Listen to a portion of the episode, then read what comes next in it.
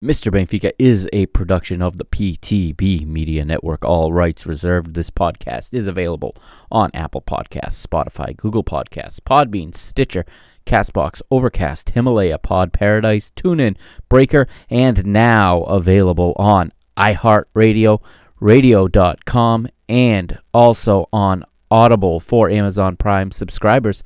As always, select episodes available on YouTube and, of course, at w w w dot mister benfica dot com. Please like, share, and rate the show on your preferred platform. Enjoy the show.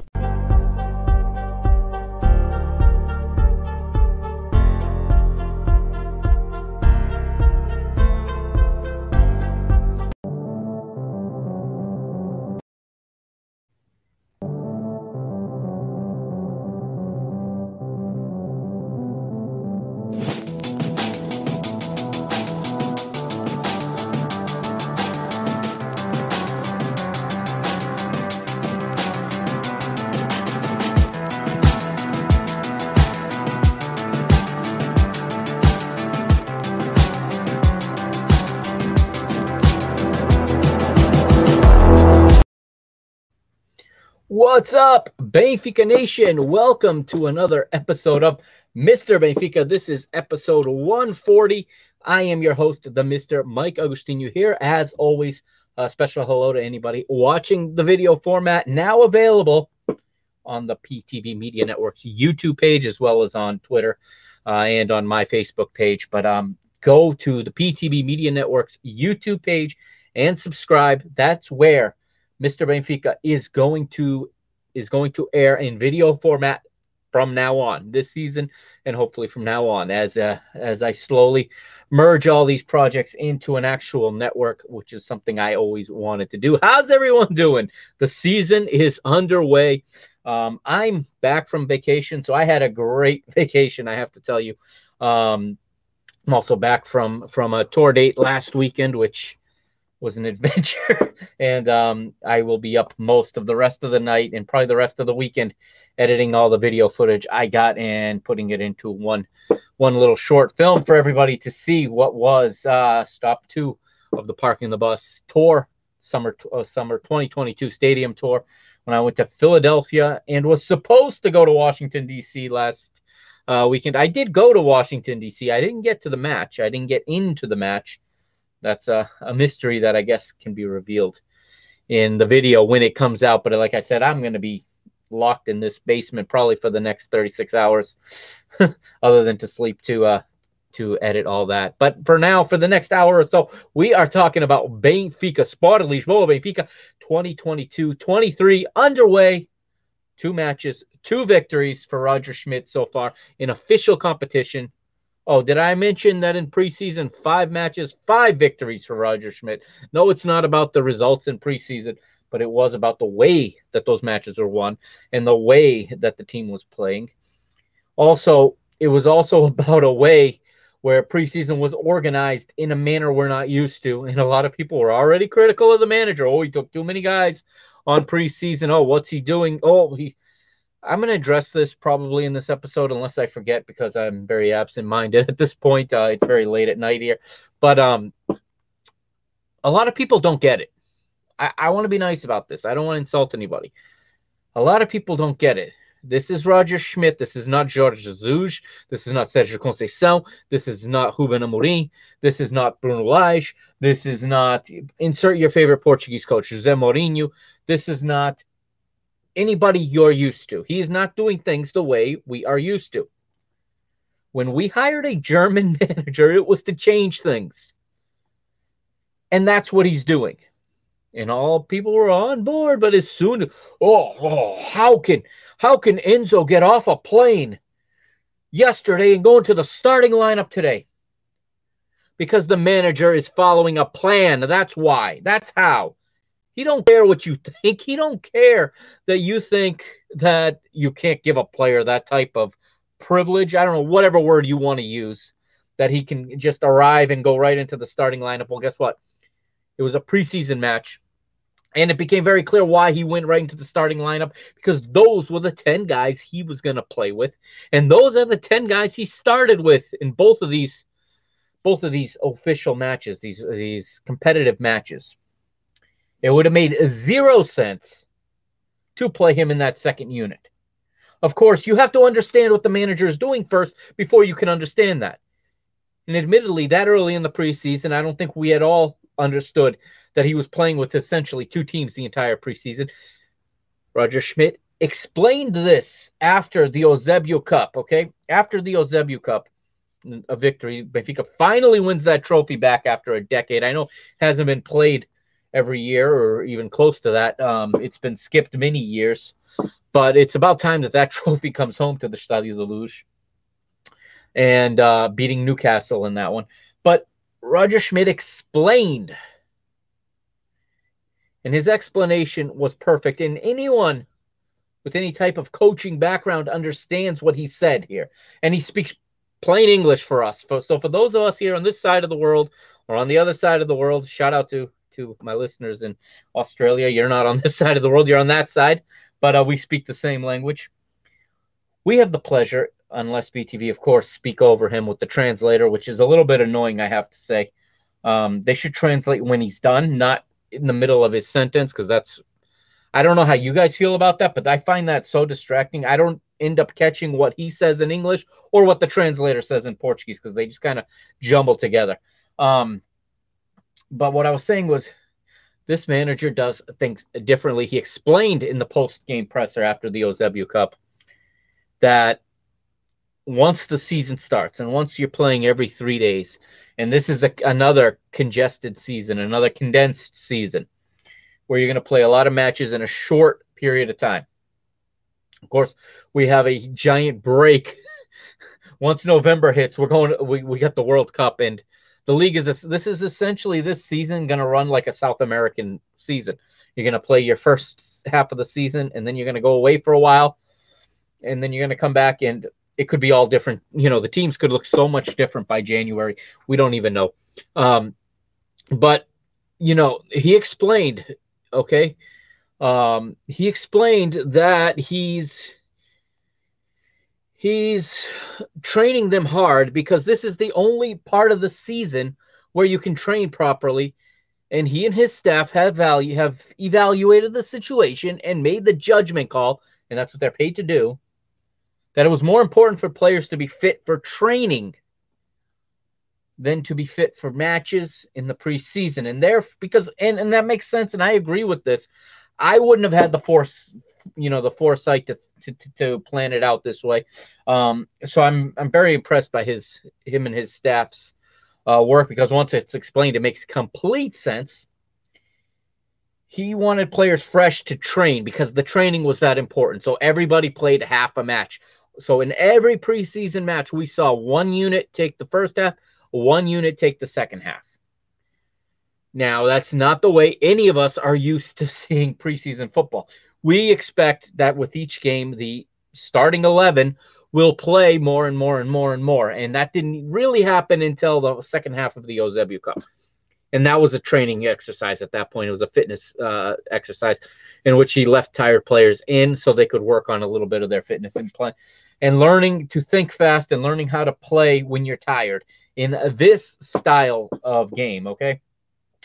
The bit, most noticeable thing is the much higher pressure we, we, we apply. We play even when we're not pressing. This is what impresses me, and this is why I'm not – I'm quietly more confident than I thought I was going to be, okay? And what I'm really impressed with right now, because this doesn't take a ton of, of energy to do, but we're doing this, okay? It's one thing to press and to press high and to press, you know, hard and to f- try to force turnovers. We can't. Nobody can play that way for ninety minutes. You hope that you can play for it longer and longer and longer as the season, you know, as the season increases, as as the athletes, you know, performance improves, and as they get closer to their peak, as we say, because we want our athletes peaking at a certain part of the season, and that's not in week one, certainly not in week one. Um, and that's all stuff that the physio staff, you know, is, is going to keep track of. They're tracking all the time. And they're always watching these these uh, heart monitors. They're watching the, these players, you know. Um, they're watching their, you know, their resting heart rate and things like that. And when they do, they're not meeting certain metrics, you know, they're done. They're pulled out of training because the, because the science has shown that they're no longer getting what, what is intended to be got out of training when your body's no longer performing at a certain level. So this is high-performance training. This is not something we have a lot of in Portugal.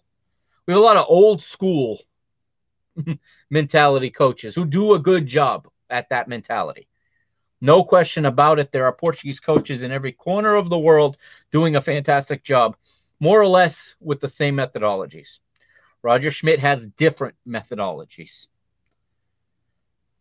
Some people, I'm, again, I don't want to insult anybody. I appreciate anybody that reads any tweet I put out, that reads any post, anybody that listens to any of these podcast episodes, that watches these videos.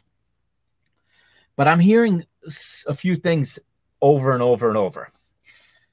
I'm hearing that we don't have the wing play we want. I'm hearing that we don't have a ten, that we don't have a six.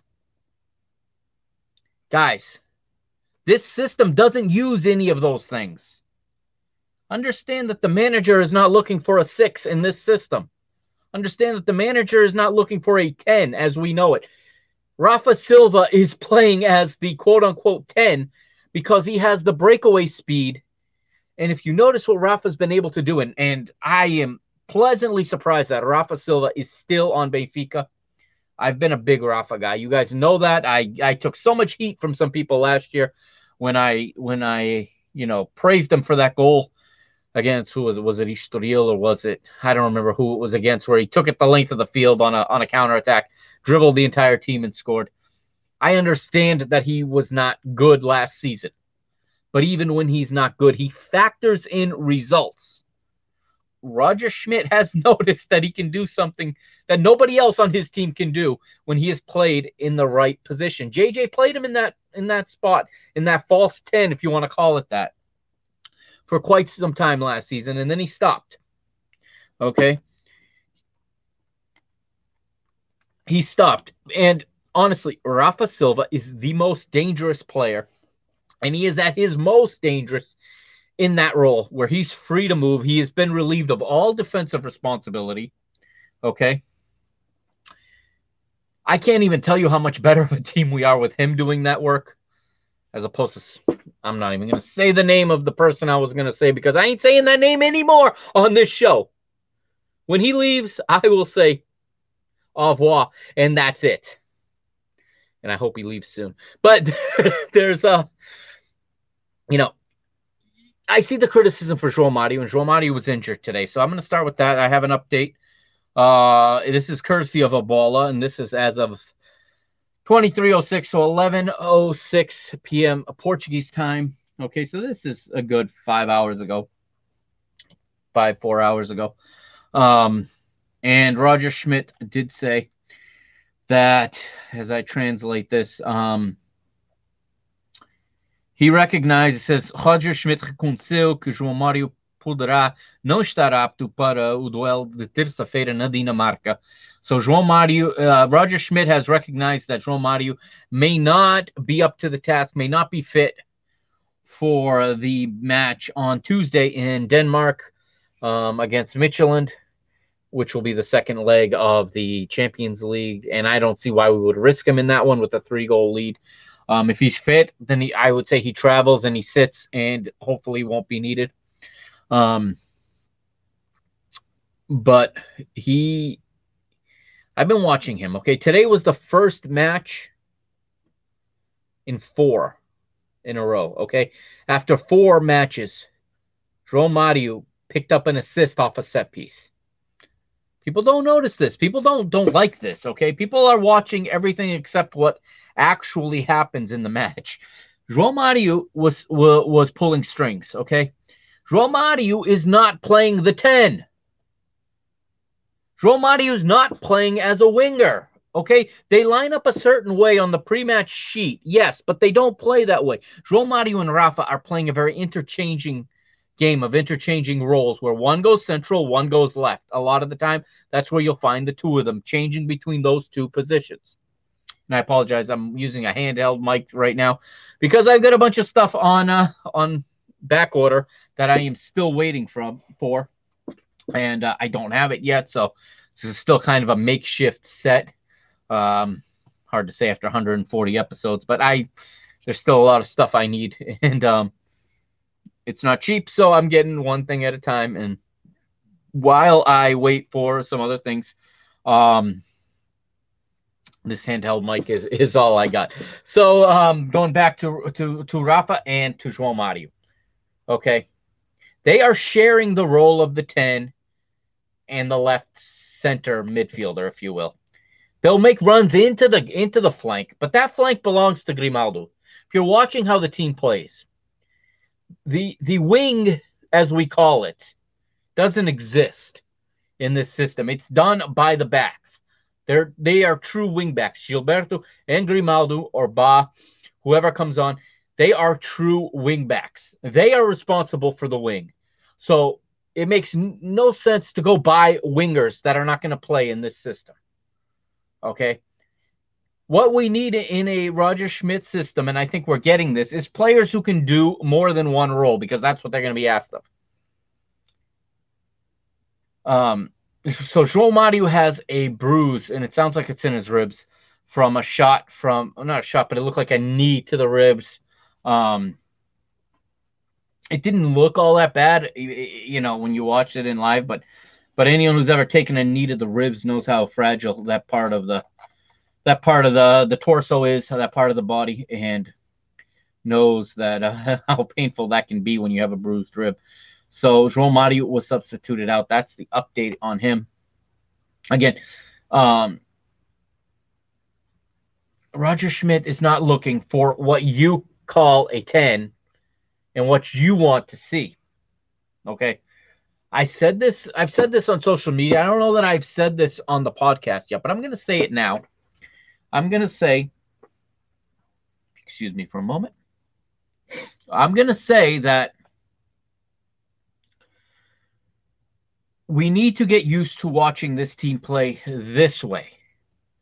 We need to get used to watching Roger Schmidt's teams play his game, not ours, not what we're used to, not Manuel Motta's game, not Not uh, name any middle-of-the-road uh, Portuguese manager that we're used to seeing.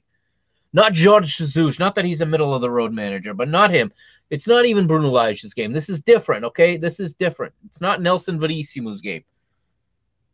This is something we're not familiar with, that we, we watch, and we're all excited about the offense we, we, we uh, generate. But then we think we're, that he needs to go get another left back. A defensive left back, a traditional left back, is not going to function in this system. The reason Grimaldo is still here is because he functions in this system and because we can't get the, the price we want on a transfer for him. But the big reason he's still here is because he functions in this system.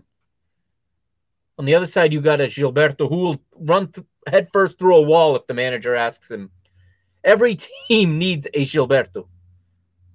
Yes, and man, has he won us over. I, I I don't know that I can think of a player who has had that type of an arc, to which he was despised when he arrived. When we first saw him play, so many people wrote him off, said he was garbage, said that he couldn't do this, he couldn't do that. Here we are, I don't know, a year and a half later, whatever it's been, and we're singing his name every game.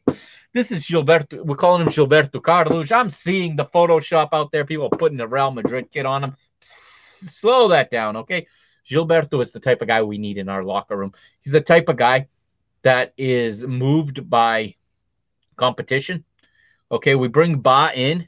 Ba's a very good right back. It won't shock me in the least when he becomes the starting right back. I think it, it could happen, and I think it will happen in the matter of months ahead of us as he adapts. But you know that Gilberto, if he loses that spot, is not going to lose that spot. He's going to continue to fight for it, and he is going to make Ba play his best football to keep his spot. This team could use two or three more Gilbertos, if you ask me. Now, we talk about the – I'll get into the games in a minute, but we talk a lot uh, about the transfer market, and everyone still thinks we need to go shopping. And while I'm not saying – I'm not saying we shouldn't go shopping, but I'm not in favor of just going to spend money for guys that fit these profiles that we don't need, a k a a six, a k a a ten, aka, you know, an outside mid. We don't need these guys. We don't. If one is available that makes financial sense, then yes, go get him. Do not go breaking the bank. Do not go searching and trying to make out of a player something that he's not, like we've done in the past. We brought in David Neres. Now, this is an upgrade and a half from Everton Cebolinha. And I'm sad that that my prediction and my, uh, you know, my prediction of Everton Cebolinha never came through, never came true. He's not the player he was when he arrived. I've watched him, you know, try to integrate into the Flamengo side in the Brasileirão, and he's not doing any better than he was doing at Benfica. He really has lost his form coming to Benfica, and probably by, um, you know, it's hard to say, but he's he he had it for for a minute at the end of the season in, uh, what was that, twenty twenty, twenty-one?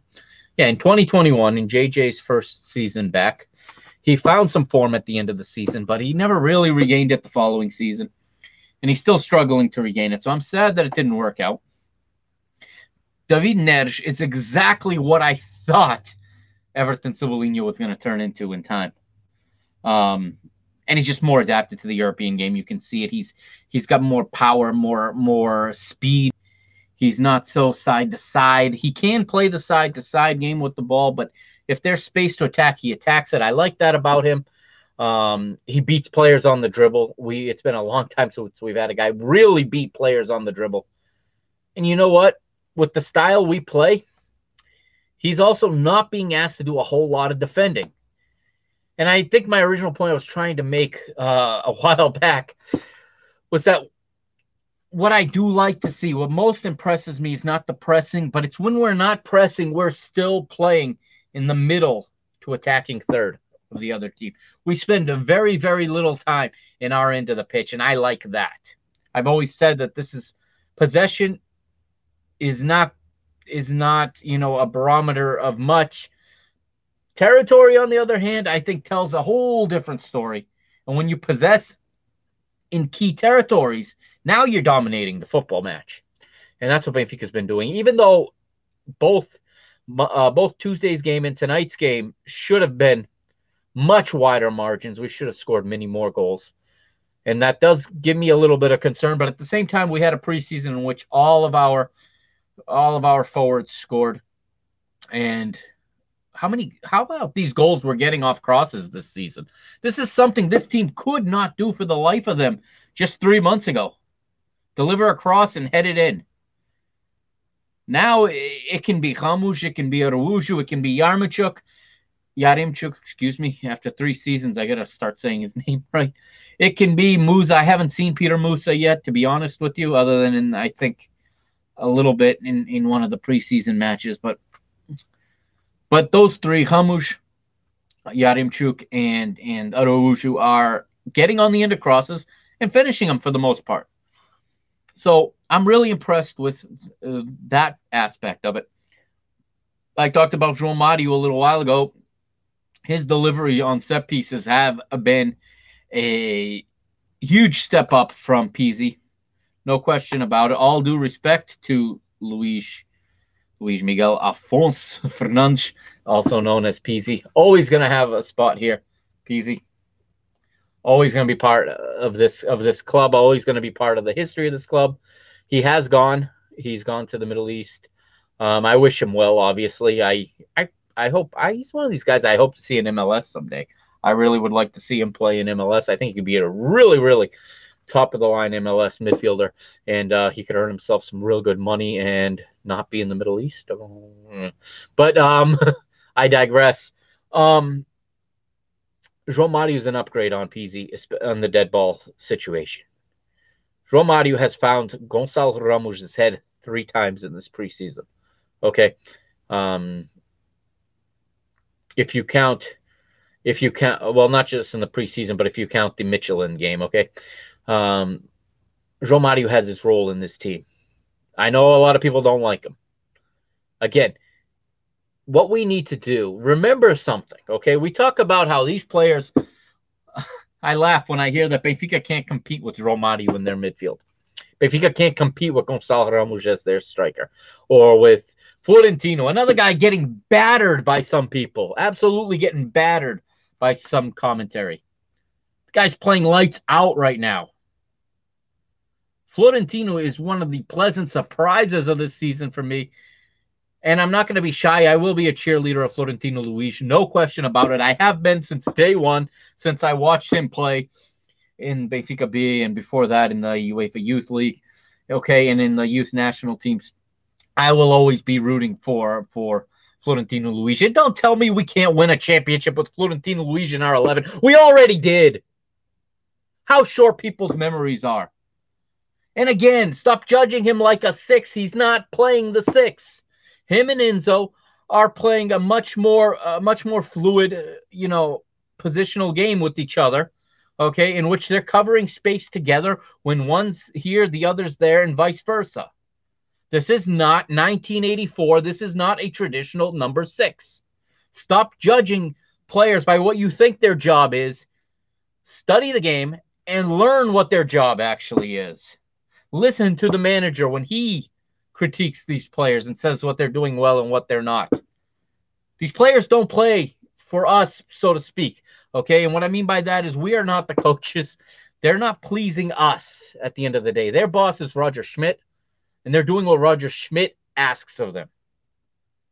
And clearly, the ones that are doing what he asks best are the ones that are playing. So don't tell me we can't win with this team. Don't, we're scoring goals, okay? If we continue to score goals like this, I don't care who you put in front of us. In Liga Portugal, we are going to win a lot of games. And we're not going to lose very many scoring like this, okay? Yes, listen. No one loves a clean sheet more than me, and I don't like how many goals we give up playing this style. That's my one knock on. It's not a knock. It comes with it, okay? But again, I'm not the manager. It's not about what I think. The manager's playing his game. He was hired to play his game. He says it's not perfect yet. Anyone can see that. But there's a lot right with the way that this team is playing right now, okay?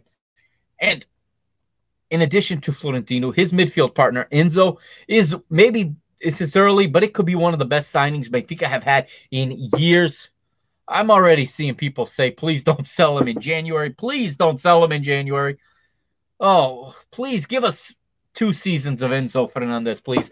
And you're welcome. I told you this guy was good. This is the highest rated player on SofaScore in the entire Copa Libertadores. And what happens, Benfica Nation tunes into one match in which they're rooting against him, myself included, and says, ah, he can't be that good. Or they're mad because he wanted to play in Copa Libertadores. Are you kidding me? Like, this is the first time. This is a precedent Benfica have set with South American players for years. Go back over a decade now. Hamush finished the Copa Libertadores with Cruzeiro before he came to Benfica. Just in those days, the, the, the Copa Libertadores concluded a little earlier in the year. But, again, I think that was a brilliant bit of, of business by Benfica. That's probably what won him in the end. The reason that Benfica won the bid for him may have been that little footnote that allows him to continue to play for River as long as they stayed in the Copa Libertadores. Um, so a lot of criticism of that, just like they criticized him going into the starting lineup. And then they watched him play, and whatever he said at the airport, whatever, that don't matter no more. People, we get way too emotional about things. We take things personal that are not personal. Listen, if a player is a good professional and he wants to use our club as a stepping stone, it's not ideal, but it doesn't mean we can't make the most of it. We've done it before. We've done it before, and we've had good years bringing in players like that, moving them on. This guy's special, okay? He's also in mid-season form, maybe even mid to late season form at the beginning of the season. But provided he stays out of Argentina's national team, and I don't expect him to go to the World Cup, he'll get a real nice break in November and hopefully be fresh again by the time the second half of the season comes. If he keeps this up, He's our, he's the league's player of the year this year. There's no question about it if he keeps this up. Where does that leave Julian Weigl now? On the outside looking in, kind of, huh? Uh, Julian, I love that player. Everybody knows it. I've also suggested that it may be time to sell that player. However, However, we don't have a replacement for him yet, so we can't sell him until someone else can fill in. Okay, um, him and him and Florentino are gonna be, you know, they're gonna be splitting that that position. Maybe Florentino will hold on to it. It seems like Florentino is more the skill set that Roger Schmidt is looking for. If not, Weigl would be there. Trust me, he's on a massive salary. Okay, he's a great professional. There's no reason Weigl is not playing other than the fact that Florentino is doing what the manager wants better than Julian Weigl is. That's the only reason. Now, we're not in in these training sessions. I would love to be there. Let me tell you, my perfect retirement, honestly, my perfect retirement would be to move, you know, to finish my last day of work in July and go to Portugal, buy a place or rent a place, whatever, near Seychelles. I would be watching this team train any opportunity I get. Heck, I would try to get up. I'll get I'll get up on the roof of my house if I can get close enough so I can look inside with the binoculars. I would love to see inside this team as far as the training goes, because clearly the guys that are playing are doing something right, and the ones that aren't are just not doing it as well, okay? I think we're going to see some changes on Tuesday. I do. Um, but I guess it's time to start talking about these two games now that we're a half hour into the show. Uh, thank you for bearing with me through that that rant. Uh, let's let's take a look. We'll start with today's game first, the league opener, home to Arouca at the Estádio da Luz. I believe the attendance was read off to be about fifty-three thousand and some change. Still a lot of empty seats in my book, in my uh, opinion. But again, it's kind of the nature of the beast with the red pass situation, and um people for, for, I'm sorry guys, but y'all pay less for that red pass than than you know than I paid to go to wrestling last week, and I went to watch wrestling last week, okay? Um and it wasn't a lot less than you pay for a red pass. I pay for one night at a at an event at an event. So the fact that the red pass is so affordable leaves people to stay home. I mean, or not, not share it. I mean, there's rules and regulation as to what you can do with the red pass. But again, I see people leaving early like that. That really pisses me off. There's no excuse for leaving early from a match. I can say I have never left a football match or a basketball game or a wrestling, a wrestling event or an M M A event or a baseball game, whatever. I've never left early. I I don't get it. I paid to come to the game. I'm going to get every minute inside that stadium I can. Um, as if you watch my upcoming film, you'll see when I was in Philadelphia, I stayed in that. I was one of the last people out of that stadium. They actually had to tell me I had to go because I can. You're not going to beat traffic. That's that's a joke. That's something people believe in. That that like Santa Claus doesn't exist. And, um, well, you can either wait in your car or you can wait in the stadium. You can take a walk and take the long way to your car. By the time you get there, you have a way out. Um, for me, there is no excuse to leaving early on a Friday night, no less. There's no reason for leaving early. I guess people just can't break this habit. You can see it. You see the people walking up the stairs. Where are you going? Game's not over. Team's playing well. How do you leave without applauding the fan, uh, applauding the players? I don't get it. Now, I know some people, I get that some people do drive from from the north and from the south, and they have three, four-hour drives to get home. I get that, okay? I was in that very same situation last weekend. I damn am not leaving that stadium early. I, I just can't, I can't relate to that that thought. Unless, I don't know if you, maybe you're trying to make a wedding. I, I I guess I could really, you know, one, if you're trying to make it to an event and you still went to the game anyway, I get it there. That's about the only time I get it. Or, of course, or of course, uh, an emergency, you know, an emergency pops up at home. But let's go with the lineups today, okay? We'll start with the visitors. We'll start with Armando Evangelista's uh, Arouca side. They have in goal Di Arrubarena. Di Arrubarena is his name. He is Uruguayan, twenty-five years old. Lucky to have stayed on the pitch thanks to an offside call. Um, the referee uh, Manuel Mota is going to come into the into the chat today too, I think, or into the into the fray in this in this conversation today.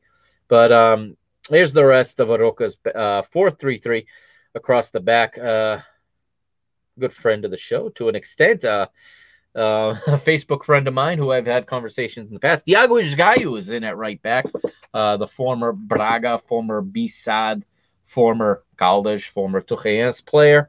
Um, and you see the connection I have with the player because he's played at my local club. Um, he, he gets the start for Arouca today at right back. João Basso and Opoku are the center backs, with the left back being the Brazilian Quaresma, um, who did see red in this one. He he took an early shower. Yao Busquets, not that Busquets, and Ruiz. Yes, that Ruiz, the former Sporting player. I'm talking, of course, about Alan Ruiz, the the Argentine former Sporting player, uh, playing behind three forwards, Anthony, Mujuca, and Arsenio. Benfica come out in their four two three one, at least on paper. It's a much, again, it's a much more dynamic uh, system than that, but that's what it looks like on paper. Odis in goal. Uh, Gilberto is the wing back on the right. Otamendi and Morato in the center with Grimaldo on the left. The true double pivot in midfield, okay? It's a true double pivot. Again, not a six and an eight like a lot of people want to believe it is. Florentino Luis and Enzo Fernandez, our newest South American star. And again, talk about no need to adapt. I mean, he walked right into this team and he fit like a glove.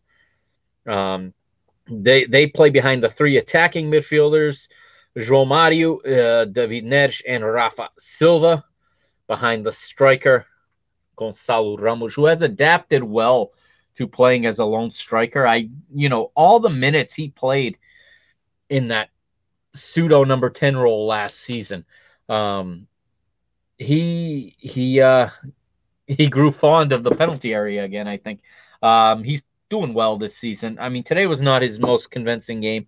I know, um, I know, Goal Point has him rated as low as they've had him in a long, long time. Uh, he had very few touches in the game today, but he still does things off the ball that are good. I personally, in that position, I feel a little better about in um, Henrique Araújo. I think he's more of a box presence, but uh, the problem we're going to have this season, and again, I got to give a shout to the, the boys at Benfica Independente. They always get it right. I mean, they really, no matter who they throw on their show, the analysis is top-notch. It's it's second to none. It really is. And it's not to insult anybody else, but I think they, they go into depth better than anybody else. And what they said is you're going to run into the, the issue here with Hamush and with Araújo is that each one is going to take time from the other this season, which is a you can look at it two ways. You can look at it that way. Or you look at the positive that each one, at least one of them, is going to play a lot, I think. You'll almost always have at least one of them on the pitch. Um, right now, the hot the hot hand belongs to to Gonçalo Ramos, and he's being used by the manager. And I hope it's not to put him in a shop window.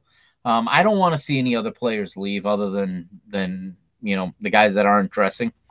Um, one of them specifically, I want to see leave, and I want I can't wait to see that headline in Abala. I may frame that thing when he's gone. But um, other than that, you know. I would like to see this team kept intact as much as possible. And if you're going to add to it, it has to be very, very good pieces. No more projects. No more, uh, maybe this guy will be good. Maybe this guy will fit. Oh, this is a good bargain. I don't want any of that. If someone's coming in, it's going to be someone who is going to contribute immediately. Okay? And, I, and everybody's hammering on Chiquinho because he came in. Chiquinho's there because P Z is not, and because Ricardo Horta didn't happen, okay? Chiquinho is there. Chiquinho is perfectly fine to be used in a match like Tuesdays if João Mario can't go. Of course, if you believe João Mario can't play at this level, then then you're not going to believe anyone else can.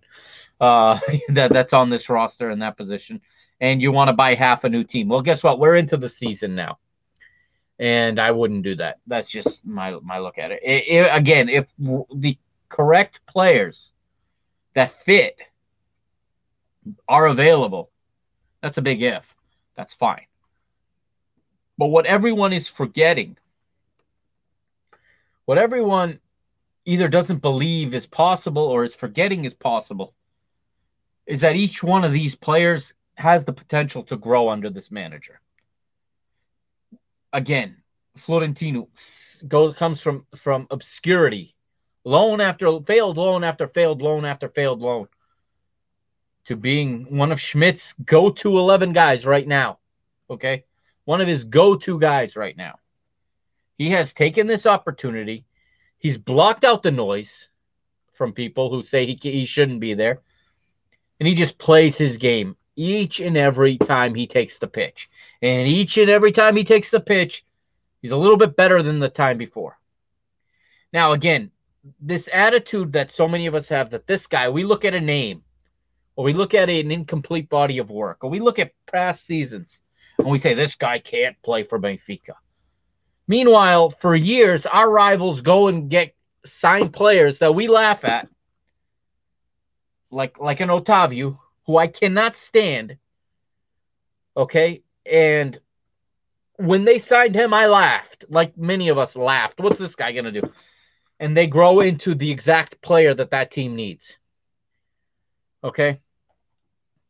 We look at the at the at the players within the league that our rivals go and cherry pick and get, and they always work. And we would discount every single one of them if it was our club to sign them. We need to break through these toxic mentalities, these almost idolatry we have of what a Benfica player is, okay? And we need to be open to the fact that we have a manager who does things differently and who's looking for different things than you and I are looking for in players. We're gonna conce- we're gonna concede goals. I have come to accept that we're gonna concede goals. You're not gonna hear me come on here week after week and say we can't keep conceding goals, because I know we're gonna play a certain way, and I'm not the manager. Okay, and I know that this manager has his way. And he, if he was brought here to, to manage this team, it was to manage it his way, not the way the last guy or the guy before that or the guy before that or the guy before that did it, okay? Because if that worked, we wouldn't have needed to go get a German manager. We need to let the man work. We need to see the body of work in the players and in the growth of the players, okay? We need to see it, okay? You also have to trust this manager to be able to make adjustments. Now, one adjustment I'm seeing, okay, Enzo Fernandez is playing a different role than he played at River Plate, okay? He was much more of an quote-unquote eight, what everyone wants to see. And, and what we've said for years, we need an eight, we need an eight, we need an eight. He's not playing as an eight here, okay? And here's why he's not playing as an eight. Because in a player on form right now, and this is, I'm using the condition, when in form, Rafa Silva is playing as an eight and a ten. He's doing both jobs. He is setting up in and around the area, okay? He's making runs to open space for other for, for forwards, okay? He's taking defenders away. He's also instrumental in our transition game. Watch how many times Rafa Silva comes back. And it's usually Enzo who finds him. Or it's Florentino who finds him. Okay, Rafa gets to, when we're under the most pressure, we find Rafa. He turns into space. And with his pace, he takes off. That is an eight. That is what you want from an eight. He does that. And then gets up front and plays as a ten when needed. And guess what? He also can finish it when he gets in the area. I mean, this is why Enzo is playing a double pivot with Florentino. Because Roger Schmidt has learned that he has a player in Rafa here that does things nobody else can do. So the rigidity of a system manager where everyone is like robotic and has to fit into their, into their roles. And we had one of those last year. Let's be honest. Um, very rigid, okay? And that's why it didn't work out for him. He could not adapt to the players he had, and then he went and got players that did not adapt to him. It was a double disaster. Here we have Roger Schmidt recognizing quickly that he has a game changer in Rafa Silva, okay? He has a game changer in Rafa Silva. He has a game changer in Enzo Fernandez, but he does not need Enzo Fernandez to cover the same type of real estate that he was covering at at River Plate, okay? Because he can, he's still gonna um, he's still gonna come forward. He's still gonna arrive in the in in dangerous places. The difference is now Enzo does not have to do this so much, okay? And when Benfica playing a high line like they are, and successfully keeping the game in the middle and attacking thirds, okay? That's less running backwards that the Enzos have to do. That's less exploitation on the lack of pace on Florentino. Florentino is, and I think why he's excelling in this system is because what Florentino does better than Weigl, okay? And I really only think it's one thing that he does a lot better than him, but it's it's clearly what the manager's looking for is he has a vision and he anticipates. And I'm talking about when, and this is important in a pressing game, and I think Weigl lacks this in the press, and this is why Florentino's getting a lot of the burn right now, okay, is because his anticipation when he steps is very good. He does not have the pace to be able to afford to be wrong. He knows that. But he also knows how to how to commit a foul if he's beat, okay? He doesn't leave his team too, too out of position. It happened once against Michelin. But Florentino steps into spaces, reads the game better than Weigl, from what I'm seeing, okay? His vision is very good, and he's, he's a step ahead in the anticipating portion of the press.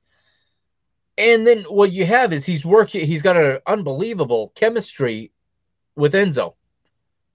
And that, to me, is the main reason Weigl is on the outside looking in right now. However, Roger Schmidt has said that his, he's not the manager that takes an eleven and they play every week. And I agree. I, I believe that. Every match calls for different things, and players are going to have different needs as the season goes on. Players are going to wear. Players are going to tire. Okay? Form is going to dip. Okay? We're not going to be scoring four goals a game forever. I hope we do, but it's it's not realistic, okay? He's going to have to make adjustments. Now, I trust him to make those adjustments. And if Florentino starts to struggle, and if Weigl is still here, it's an easy switch. And now you put Weigl with Enzo. And I think if you see that, Weigel's going to play a more positional game, and you're going to see Enzo start to get forward more. But I really think that will that could be counterproductive, because I think he could start making runs into Rafa's spaces, which pushes Rafa into someone else's spaces, and now you've lost a lot of that fluidity and a lot of that good movement we've got going on right now. But that that's that's what I'm reading right now when I've seen and I've seen four games now in full. That's what I'm reading when I see these games and when I see the, the movements especially.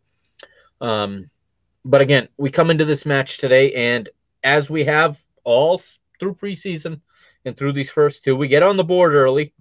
All right, a good cross from Grimaldo, right at the edge of the, of, right as it's coming to the end line, and it's just over Gonçalo Ramos' head, but right onto the run of Gilberto.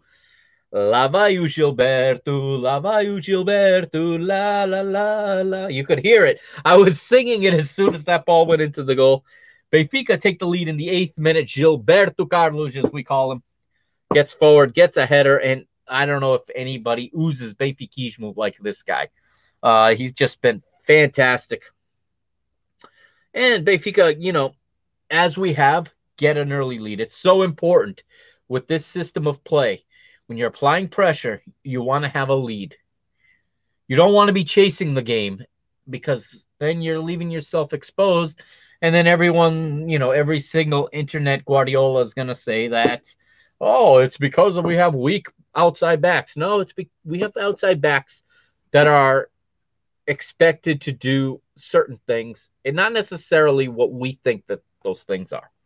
Um, but getting the lead is, is always crucial. And my real, my biggest concern and my fear is when we don't get that early lead. I know the, the friendly with Girona out in Switzerland kind of fell to that reality, and the second string squad managed to get some goals after falling behind, if I'm not mistaken, and ended up winning, you know, pretty comfortably. But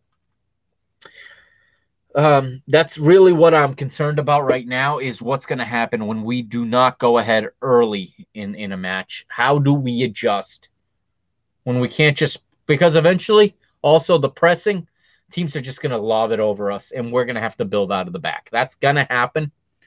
Now, there's some simple adjustments you can make in a game like those, and one of those is bringing Weigl in. As soon as you see that that's where the game is going, he can come in and he can connect some passes with Enzo perhaps and play a more a more uh, build-up style of game. But if we can continue to get ahead, I mean, this this team can can absolutely fly in confidence. And, um, you know, as far as the league goes, there's very little that there's very little teams can do against us if we're we're flying the way we are, you know, the way we have been. Um, the mat, what's going to happen? The real test is going to be when the goals stop going in, um, when they stop falling. You know, because we will go into a slump. Every team does it. We will go into a slump, and we will struggle for sometimes. And um, do we have players special enough to make the difference? We keep a healthy, motivated Rafa? I say yes.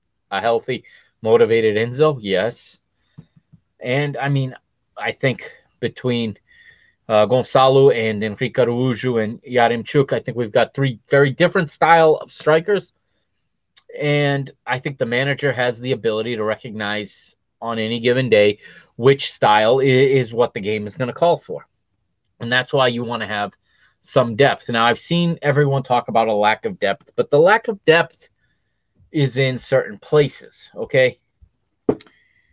And while I know everyone grimaces seeing Chiquinho take take the pitch, moral of the story is he's done something, again, to win over the manager enough to be used in this role. I don't think a thirty-fourth minute injury to João Mario is the place to bring in a another academy kid to the, you know, uh, definitely not a Diego Moreira in that position, although he probably could do it. Um, the pressure is high. Maybe maybe he would have shined under it. I don't know.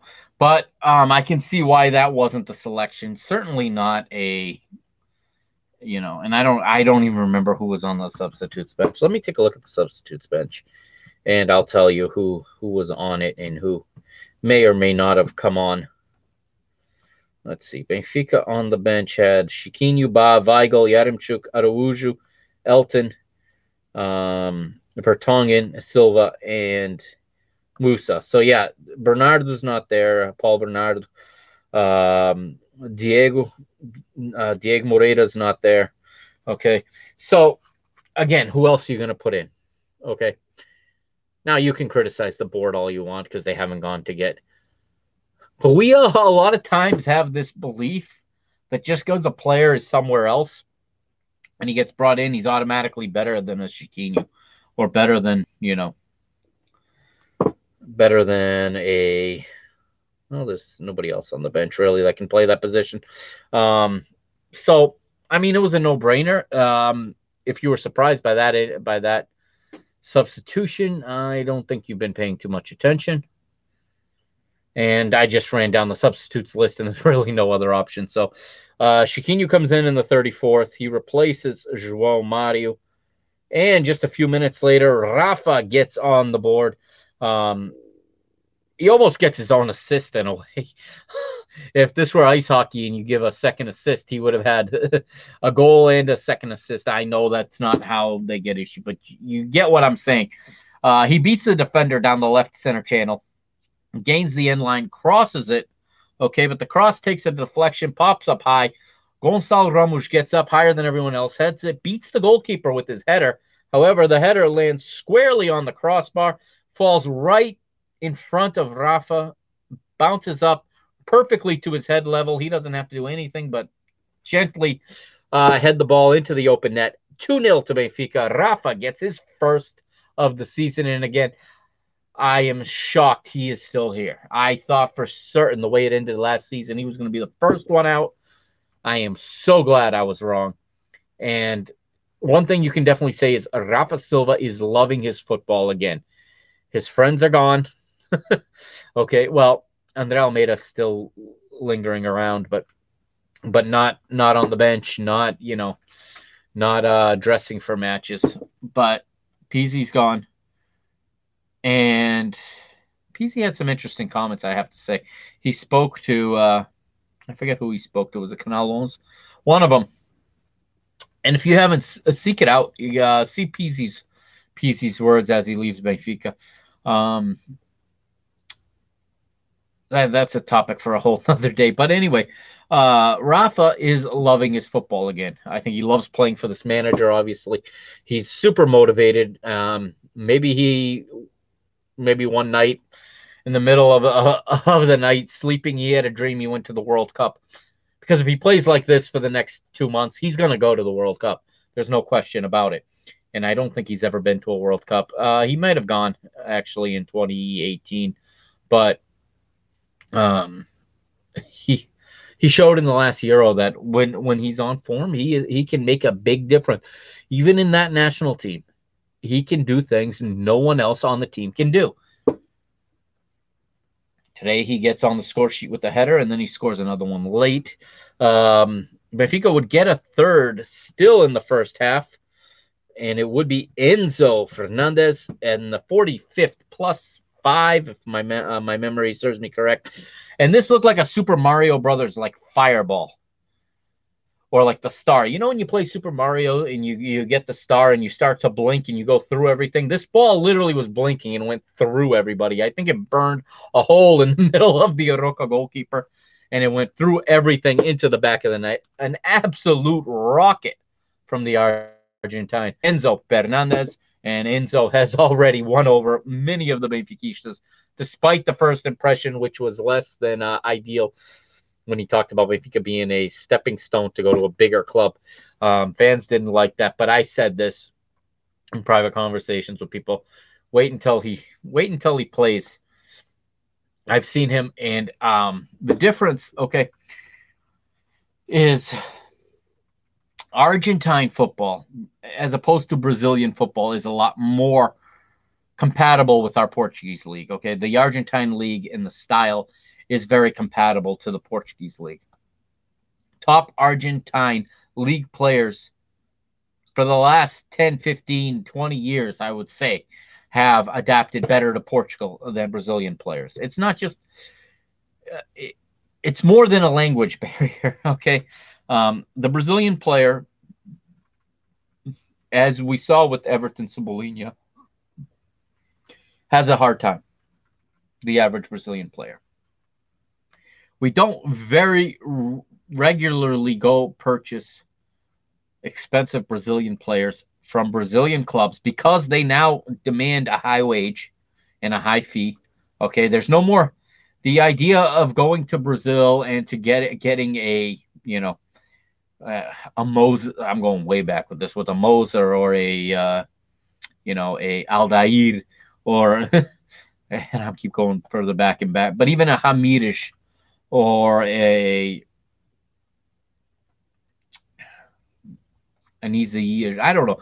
The idea of going to Brazil, and we didn't get Isaías from Brazil, but Isaías came to Benfica from, I believe, Boa Vista. But my point is, um, going to Brazil and just handpicking out a player and paying peanuts for him and bringing him to to Portugal, and so that's not happening anymore.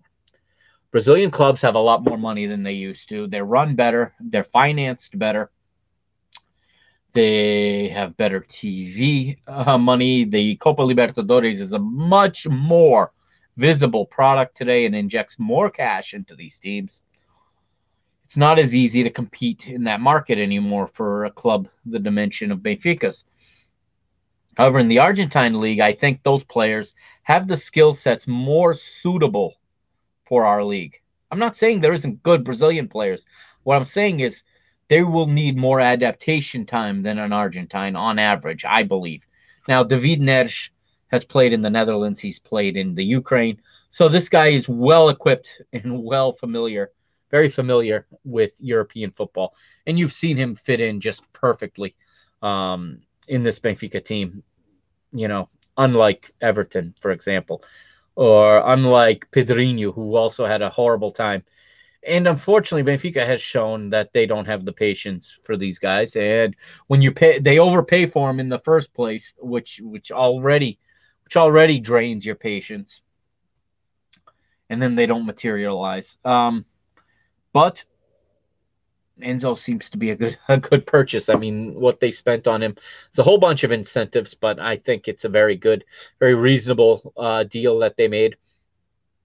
And um, again, I believe that Benfica allowing him to see out the Copa Libertadores run was the was the difference. I would believe when we're up there competing with Wolves and competing with A C Milan for a player, if it's purely money, those those teams are going to beat us. There's no question. My guess is the difference was those teams were not willing to wait for him to finish the Copa Libertadores. And Benfica rolled the dice and said, we'll wait. We'll wait. If that, and I think that that was the, the game changer. I think that's why Benfica got him. I do. I, I totally believe that, okay? Um, did he say the right things after? No, but who cares? I want him to play football. I don't want him to be a public speaker, okay? So I'm, I don't judge my footballers on their public speaking or what they say or don't say. I mean, we live in a world right now that is just so hypercritical on every word that comes out of everyone's mouth as if nobody's ever misspoke before. Never mind the fact that there's a there's a you know a, a factor of, of a language barrier and things being lost in transition in translation. That said, what a purchase for Benfica. That is Enzo Fernandez, of course. And he gets the third goal as Benfica go into the locker room. And they go in up a man. I'm going to talk about this for a minute. For me, and for a lot of you, to be honest, I talked to a lot of you guys today. Um, if I didn't talk to you, I read what you were saying. This was overuse of V A R, in my opinion. Um, Quaresma, the left back, is sent off for taking Rafa down. Um I I think the referee got it right the first time around. And I this is infuriating to me because I know, and you know, if that team's wearing blue and white stripes instead of yellow jerseys, there ain't no way that their number three, for example, is going off on a play like that. Be lucky if you get a yellow.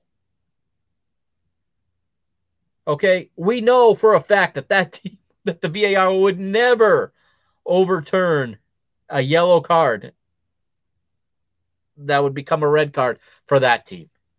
So doing it today in this game when I don't even think it called for it, it's more infuriating than anything else. I see some people say, at least we got the call. Yeah, that's because it, the game was the game was kind of in the bag. It was three nil. I mean, maybe it was two nil at the time. Doesn't matter.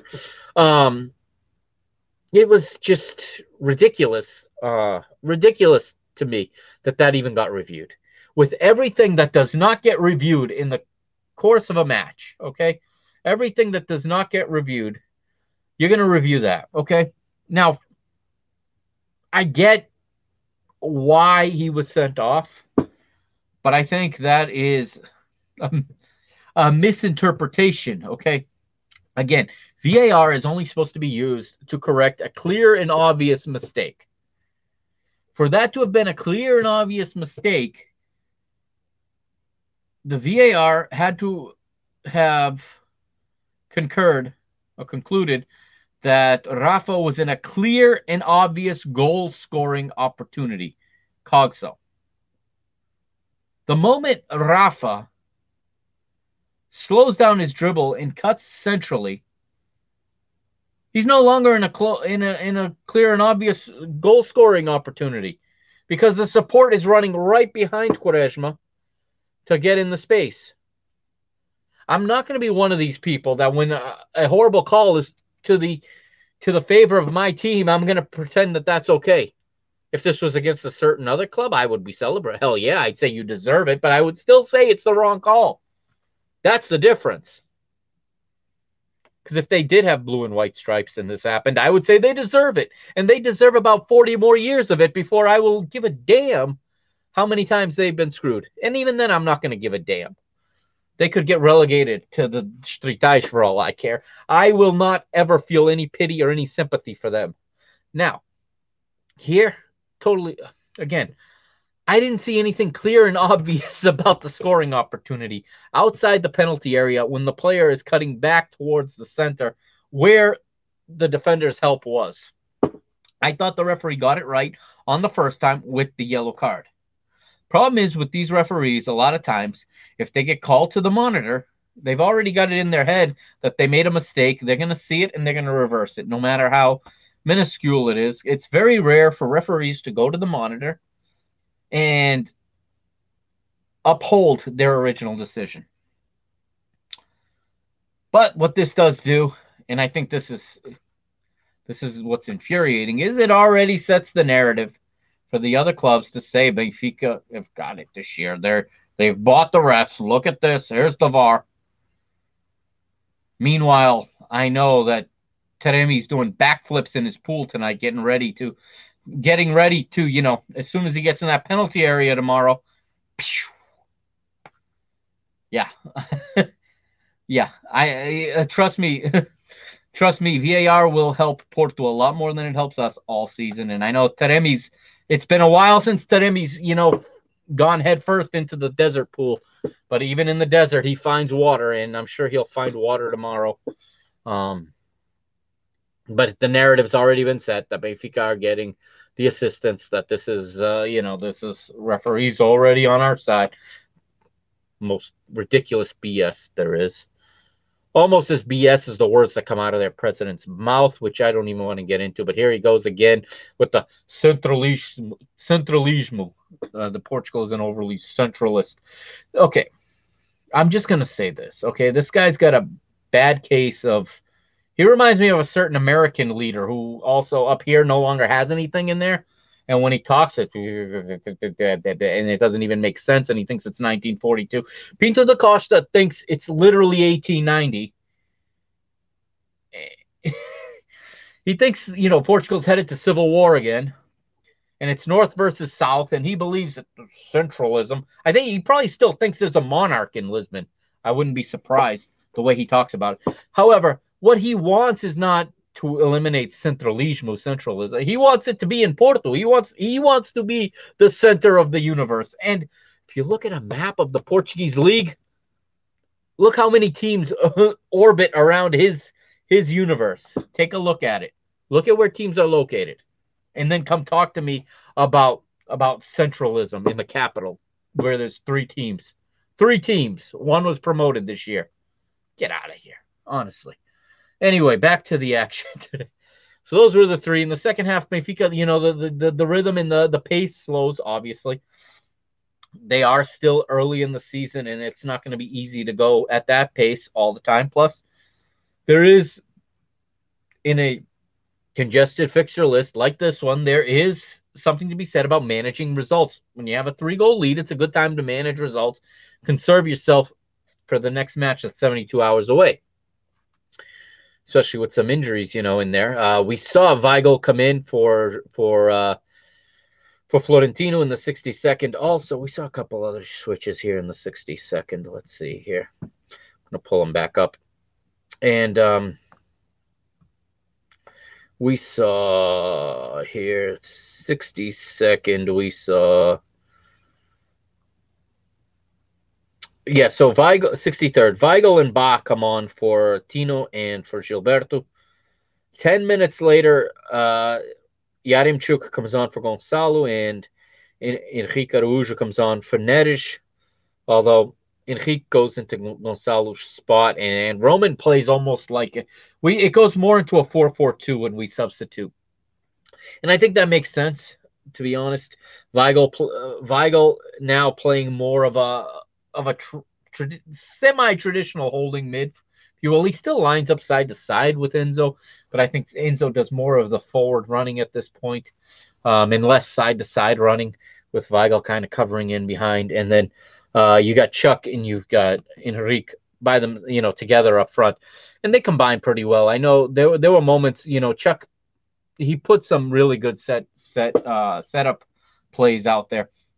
Not really getting all of the credit he deserves. I think he's had a pretty good preseason. He's not necessarily scoring goals, but he's doing a lot in and around the goals.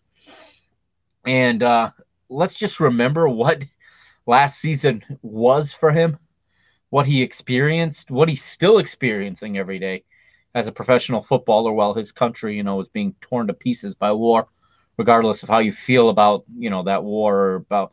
You can relate to the human side where this guy's trying to make a living as a footballer while, you know, I'm assuming, you know, plenty of his family members are fighting for survival each and every day, never knowing, you know, when that every time that phone rings, I can imagine the things that go through his head.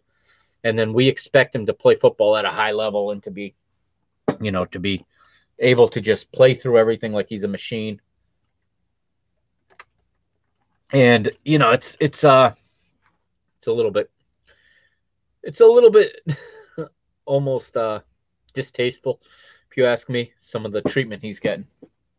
But I think he's coming along, and I think he he will, as the season goes on, get better and better. He's getting more acquaint- acquainted with his teammates. A number of them are, are considerably younger than him now. Um, but, you know, I think he's getting more uh, acquainted. He's, he's learning the movements of these younger kids, and I think he's learning the manager's philosophy and methodologies fairly quickly. And clearly, I think the fact that the team's being coached in English is probably a a benefit to to a player like Yaremchuk. Um, the day-to-day, you know, vernacular language in this team is English. Um, if you saw today, there was one point. Uh, it was when João Mario went down. Javi Garcia got up and had to translate but for Enzo as he was talking to uh, to Roger Schmidt. So that tells me how, how well Javi Garcia played for Manchester City. So you you would think that his English is fairly good, especially if he was put in this role to kind of be the kind of be the the local guy, if you will, for uh, for uh, Roger Schmidt. But again, he's also the Spanish speaking member of of the coaching staff, so he speaks to the South Americans, I'm sure, and translates for them. Um, we saw Luis Ongo in the book today with the yellow card, as we did an assistant from Arouca. No idea what that was about. Um, referees always known for having very good hearing, very good selective hearing. Um, so we saw those substitutes come on. We we saw the fourth goal in the late stages of the game. Again, a nice cross from Ba. I think Ba over time is probably going to displace Gilberto a bit, like I said in the open there. Um, but I think Gilberto is going to continue to work and push it, and he'll understand at that moment that his job is to work and to to get better and better and to make his teammate better and better if he wants to keep playing. And you need players like that. I will take a Gilberto-like player, like I said, one in each position, just to keep everybody honest, keep everybody working. Um, it, it just... Uh, Not a great game. The best part about this is there's still so much we can improve on, but we're scoring goals, which is exciting, and it gives players it gives players confidence when they score this much. Okay, game after game, four, five goals. It, it, it's fantastic. It's not going to continue, you know, not endlessly, but if we can keep it up on Tuesday, and then next Saturday against Casapia, put another three or four out there. We'll be rolling, you know, when we get to the international stoppage. I think there's an international break coming up um, in the next month or so. If we can keep this until then, I'm going to be very happy, be very confident um, in this team, because playing like this, we we are definitely contenders. It's not going to be this easy. It's not going to go this well every time. I understand that, and I understand a lot of you don't have the same faith in in these players that that maybe I'm showing right now. Um But where, where my faith is, it's it, it's in the manager, And if he's a new manager, I have full confidence in him to do his job, and we need to let the man work. But that also comes from my background as a coach, knowing when new managers come in, even for assistants that stick around, there's an adjustment. I, I've been in it where the head man has changed and the rest of us have stayed, and there was a huge learning curve for all of us. Um, so I think the players are going to continue to to to climb. They're going to continue to improve under Roger Schmidt. If these first, you know, one hundred eighty official minutes are anything to to uh, you know to judge by. Yeah, it, it could have been better. I admit some of the preseason games were a little bit better, a little bit more, um, a little cleaner. It's gotten a little, a little tiny bit sloppy at times, but I think that the team is doing well. Let's quickly go to uh, Tuesday's matchup, home against Michelin, last Tuesday, of course, that is. Um, before we go, let's take a look at it. And um, again, you see my name there on the screen if you're watching. If you're listening on the podcast, you know that I'm at Mike Agostinho. That's at M I K E A G O S T I N H O. Follow me on Twitter. And also follow the show on Twitter at Benfica Mister and on Instagram at Mister Benfica. Uh, I'm going to try to keep those uh, social media outlets going this season. Um, I know every season I go dark for a while. Um, things in real life sometimes uh, get get to be a lot, and I have to take a step back from the pod, but I'm going to try to keep regular content this season. I really want to keep the regularity going, and I want to have, I still c- can't decide on a day to have, you know, every episode. Um, I try to go after every match, but that's not always doable. So we'll continue to kind of try to figure it out together here. So we'll go back to Tuesday, August the second, Estádio da Luz, Benfica and Michelin, the Danish runner-up uh, from last season. Let's look at their lineup for their their manager, Henrik Jensen. Uh, the goalkeeper was Elias Olofsson, the Iceland international. three four three is their formation. Dalsgaard is the left center ma- is left center back. Siviachenko is the deep-lying center back wearing the captain's armband, and Juninho, the left center back. Anderson, Sorensen, Charles, and uh, Deer are the four in midfield behind the three attackers, Sisto, Caba, and Dreyer. I'd be lying if I said I knew anything about this team coming into this match. I had no idea. I know that they had a, a decent run in Europe last year. I think they played Braga in the Europa League and uh, may have even beaten them, if I'm not mistaken. But I couldn't tell you anything about this team before this match. So I went in with this just really focusing on Benfica and seeing what, you know, what the team was going to do in the first official match, if, if all these friendlies were something, or if they were, this was something that was going to continue into these official matches. Um, again, Odi in goal, um, Gilberto, Otamendi, Morato, Grimaldo, Enzo, uh, Tino, Neres, João Mario, and Rafa behind the striker, Gonçalo Ramos. And what a night it was for Gonçalo Ramos. He uh, ends up the man of the match for obvious reasons, picks up a hat trick in this one. And again, just like I said about the league opener, if you could get on the board in the seventeenth minute and they take the lead early, big, big advantage once this team can do that because of the way they play. It is so important to get ahead early. Um, it's, it, you know, Gonzalo gets on the end of a header in the seventeenth minute. He scores again in the thirty-third and again in the sixty-first. And in between that, Enzo with a bomb in the fortieth. I mean, and this was another assist from, you guessed it, João Mario. João Mario has four assists, counting preseason and, and official matches, off of corner kicks this season. I think that's more than we had all season last year. I don't think we scored four goals on set pieces all last season, at least not on, um, you know, corners or or set pieces that that you know call for a cross. Um, the ball comes out and Enzo. It, it was it was shades of Nemanja Nemanja Matic years ago against Porto. Same exact sidewinder, and he just buried it. Very healthy crowd at the Luge on Tuesday night with a heavy influx, influx of course, of, you know, expats or immigrants, whatever you want to call us, people who are on, you know, people of Portuguese descent who don't live in Portugal anymore, may not even have been born there, who go back all the time. I haven't been back in over ten years, but um, that's that's a topic for another day. But uh, a lot of people still do go every year, and fifty-three thousand three hundred forty-six were in the house that night um, to watch this four one, you know, semi-comfortable win.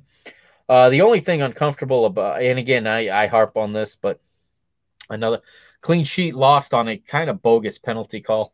Um, but all in all, I don't think we can ask more of Odie right now. I know nobody's happy with him as the goalkeeper. But you look around the Portuguese league and you look around the teams at our level, the teams that are fighting to get into the Champions League. I know once, you know, assuming and hoping we get there, once we're in a group, there'll be goalkeepers better than him. But we're going to play very few matches this season where the opposing goalkeeper is going to be better than Odie.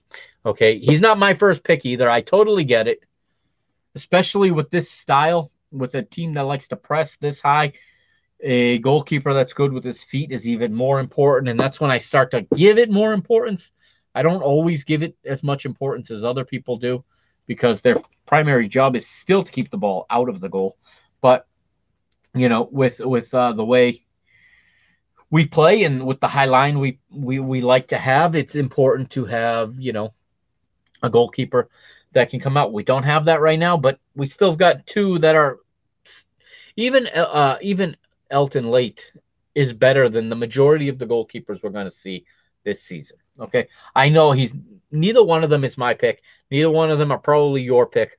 Okay, everybody wants to see a new goalie. I get it, but it's not the it's not the emergency that we think it is. Okay, if this team plays the way they're playing and they do their job, it's not going to be because of the goalkeeper that we don't win the league this year or that we don't get back to the round of sixteen or the quarterfinals of the Champions League or to the group stage or whatever.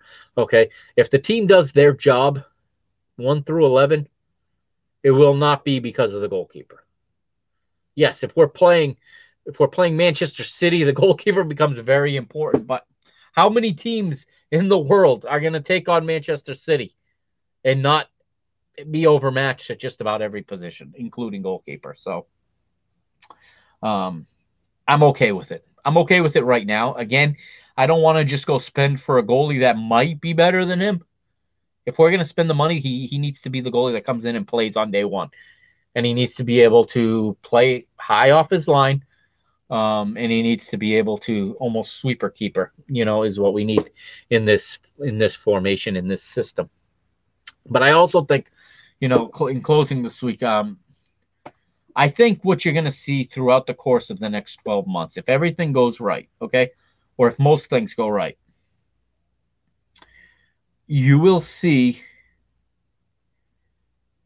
I think this this could be a little controversial because I think people are very high on Morato and they want to see him really, really become uh, a key guy. But I think he's only holding a place right now.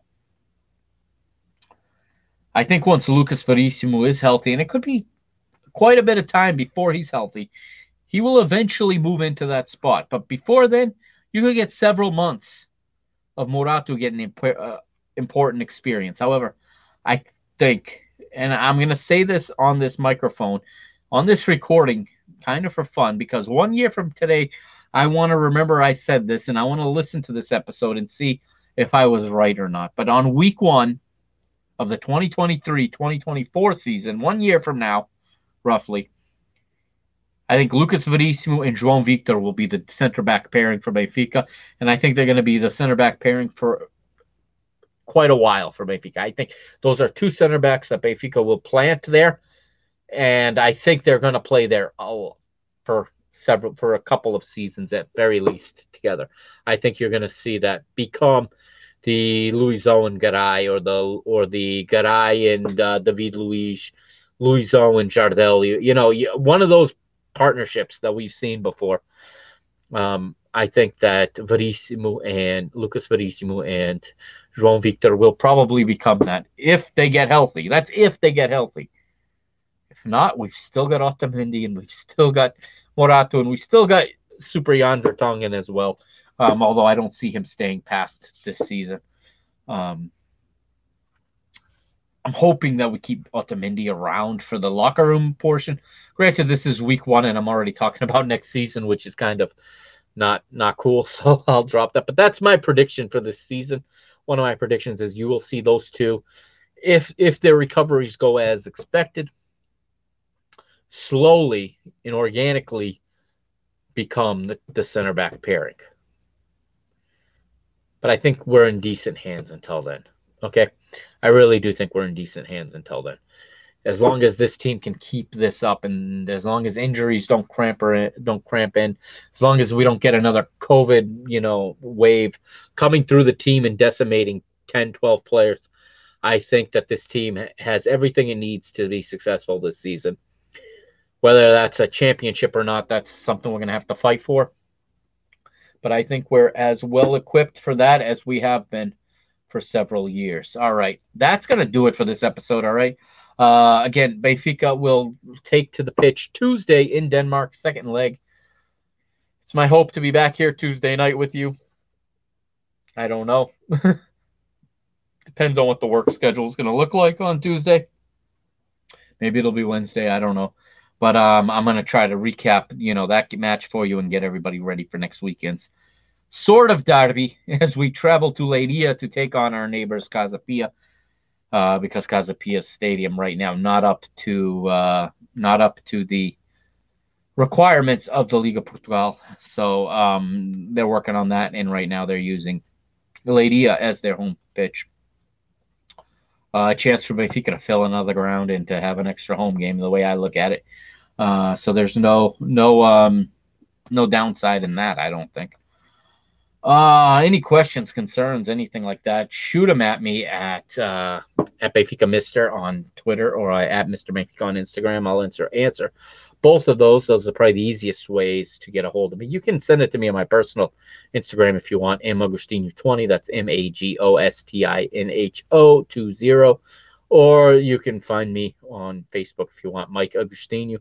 Um If you're not my friend already, you can go ahead. I think you can add me. I had put it on really private settings so that no one could find me. I think I took those off. If you can't find me, just search Mister Benfica and message me there um, on Facebook if that's what you prefer to use. If not, uh, also don't forget to check out w w w dot mister benfica dot com. I'm right now brainstorming some ideas as to how I can uh, improve that site a little bit, type of content to put on there. Um, and uh, of course, again, follow the P T B Media Network's YouTube page. Okay. All my work is going there now. I'm not really using the Mister Benfica YouTube page anymore. So, uh, please go over to the Parking the Bus or the P T B Media Network's YouTube page, um, and, and follow. Um, I'll have an episode of Parking the Bus dropping on there uh, shortly, um, scheduled to drop right after this one. And, um, coming soon is my my short video on uh, on my weekend last weekend in Philadelphia. All right, that's gonna do it. We're uh, I'm out of out of topics to talk about. I've, I think I've said everything I need to say tonight. Uh, Benfica obviously are top of the table. They're the only team with a win right now. Let's enjoy it. A four goal goal difference. Um, we'll see what our rivals do in the next two days, and uh, get ready for next week. More football to watch. Thank you for joining. This has been episode one forty. Of Mister Benfica. I am the Mister Mike Agostinho, and I'm signing off, and I'll see you next time here on Mister Benfica, part of the P T B Media Network.